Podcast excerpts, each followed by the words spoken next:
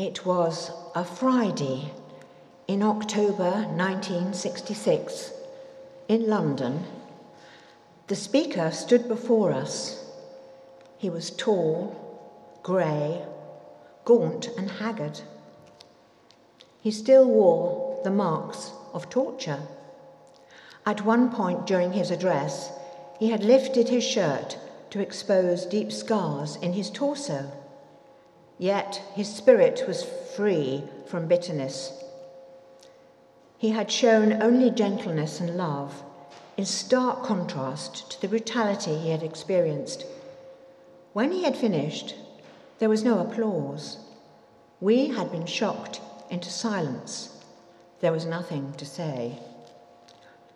The speaker was Richard Wurmbrand, Pastor Wurmbrand who had just been released after 14 years of imprisonment and torture in Romania. During the following years, he would tell his story in his books, Tormented for Christ and In God's Underground. This account of his life was written by John Stott, who was the rector of All Souls Langham Place in London for many years.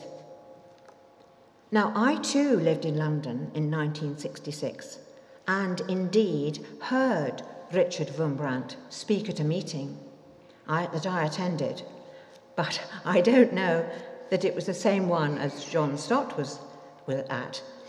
But reading this, reading this account that he wrote, made it personal to me, and therefore I would like to share it with you.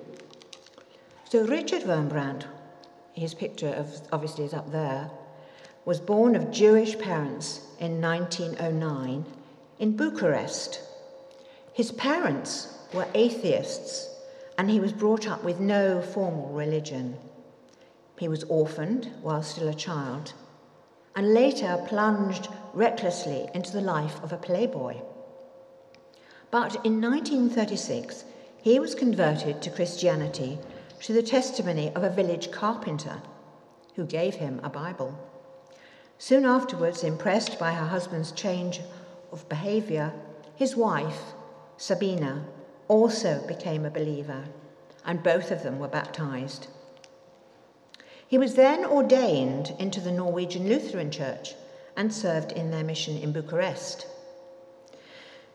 During the years of German occupation, he was three times arrested for evangelizing Russian prisoners of war.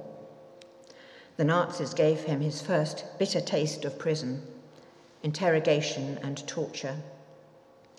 However, in 1944, the Soviet communists seized Romania. Then, while many official church leaders compromised and collaborated with them, Richard Wurmbrand began a ministry to the faithful underground church witnessing both to Russian soldiers and to the enslaved Romanian people, teaching the Word of God and smuggling in Bibles and Christian literature. It was very risky work. And in February 1948, the secret police kidnapped him in the street. And his 14 year ordeal of imprisonment began. It was actually in two parts. He was actually released in 1958 after eight and a half years. Although he was warned not to preach, he did resume his work in the underground church. And he was arrested again in 1959 and sentenced to 25 years. The prison authorities subjected him to every torture which human cruelty could devise, hoping to break his spirit and induce him to betray his friends and this is what he wrote at the time I had been brutally beaten and kicked, derided, starved, pressured, questioned ad nauseam, threatened and neglected. But he refused to give in or renounce his faith. He even continued his underground evangelization by evangelization, evangelism, sorry, evangelism, by developing a Morse code and tapping messages to fellow prisoners in neighbouring cells. In this way, he continued to be sunlight to fellow inmates rather than dwell on the lack of physical light. However, the worst trial he had to endure was three years in solitary confinement in a dank underground cell, cut off from all communication with people, except his prison guards and his interrogators. For a human being as sensitive as Richard Wurmbrand, this was a ghastly experience, and he wrote, I spent three years alone in a cell, 12 feet below ground, never seeing the sun, the moon, the stars, the flowers, or snow. He had no Bible or other book or any personal possessions. Alone with his thoughts and in order to preserve his sanity, he developed his own special routine. Sleeping by day and keeping awake all night, he told himself jokes and invented new ones. He played chess with himself using pieces made from bread. He made friends with a spider, which later froze to death. He composed 300 poems and committed them to memory. Above all, he prepared and preached a new sermon to himself every night, as if he were preaching in church. Each began, Dear brothers and sisters, and each ended with a decisive Amen. He turned the essence of each sermon into rhyme in order to help him remember them, and after his release, wrote down 350 of them. 22 of them were published in a book. The thoughts which flowed into his sermon were mostly intimate conversations with God, with angels, and with human beings like his wife and their son, Mihai.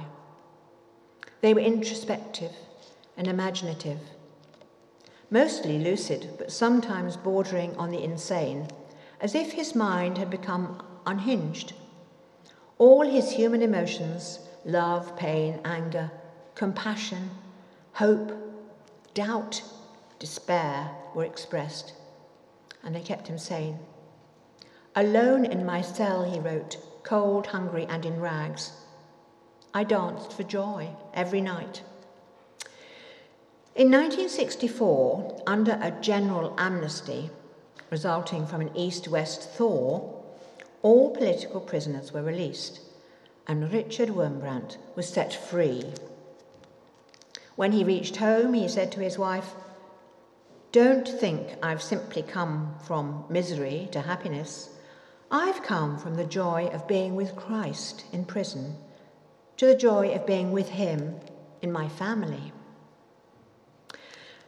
Richard Wurmbrand was ransomed by some Norwegian Christians who paid $10,000 to the Romanian government for his release. Now, he was reluctant to leave his country and his ministry, but the underground church leaders urged him to go to the West in order to be a voice for the persecuted church throughout the world. When he left, the Romanian authorities warned him not to speak against the communist regime, threatening him with kidnapping, assassination, or even slander about an invented scandal. But Wurmbrand ignored these threats. In 1966, he, as already related, he came to London. He also testified before the Internal Security Committee of the US Senate.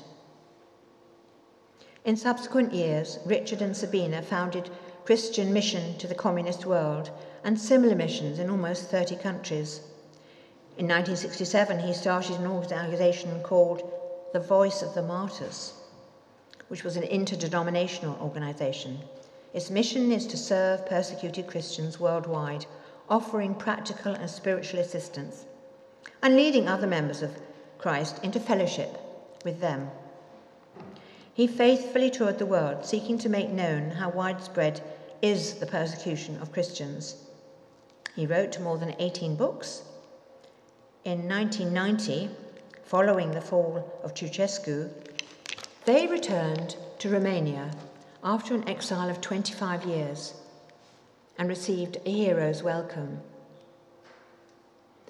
Richard died in February 2001 aged 91. The established church in Romania is, of course, the Eastern Orthodox Church. The Roman Catholic Church is smaller, and there is a spectrum of Protestant churches. It was the Baptist Church that had suffered the most under the communist repression. For instance, in 1958, 600 Baptist pastors had been dismissed, imprisoned, or disappeared.